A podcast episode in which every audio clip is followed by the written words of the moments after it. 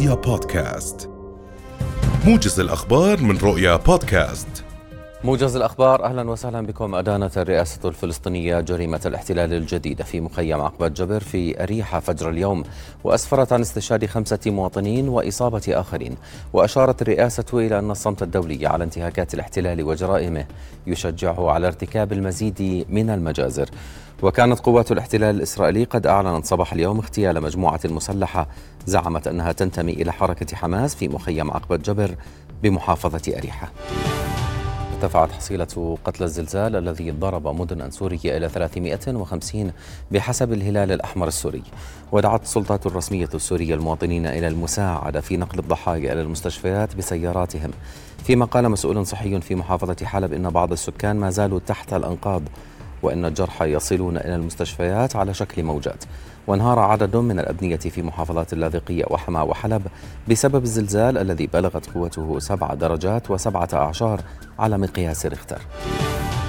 وفي سياق متصل أعلن الرئيس التركي رجب طيب أردوغان قبل قليل ارتفاع العدد الإجمالي للوفيات بالزلزال إلى 912 وفاة وأكثر من 5300 إصابة.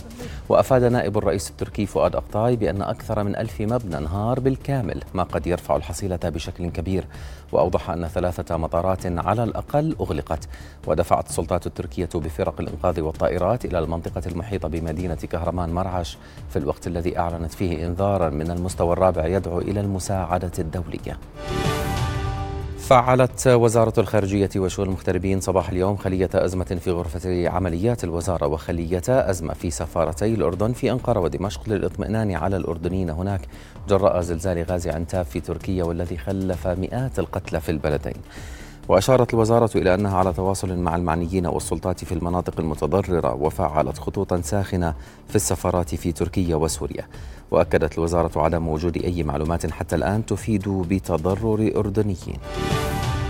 أعلنت وزارة الإدارة المحلية حالة الطوارئ القصوى في المملكة استعدادا للحالة الجوية المتوقعة. ووجه نائب رئيس الوزراء وزير الإدارة المحلية توفيق كريشان إلى الاستعداد الكامل للتعامل مع تطورات الحالة الجوية والتنسيق الكامل مع كافة غرف العمليات والطوارئ وربطها بغرفة الطوارئ الرئيسة عن طريق نظام الطوارئ الخاص بالوزارة. كما أعلنت أمانة عمان الكبرى أيضا حالة الطوارئ القصوى منذ بداية اليوم. يتعمق المنخفض الجوي الذي يؤثر على المملكة الليلة حيث تتساقط زخات ثلجية وعشوائية وأمطار غزيرة في المناطق الشمالية والوسطى. وتوقع المدير التنفيذي لموقع طقس العرب محمد الشاكر استمرار تساقط الأمطار بغزارة لمدة 12 ساعة متواصلة من فجر الثلاثاء حتى ساعات ما بعد الظهر. مما سيؤدي إلى تشكل السيول والتجمعات المائية الكبيرة. وأكد الشاكر أن المنخفض سيمتد إلى المناطق الجنوبية مع ساعات ظهر الثلاثاء ويصل مع ساعات المساء إلى المناطق الجنوبية والشرقية.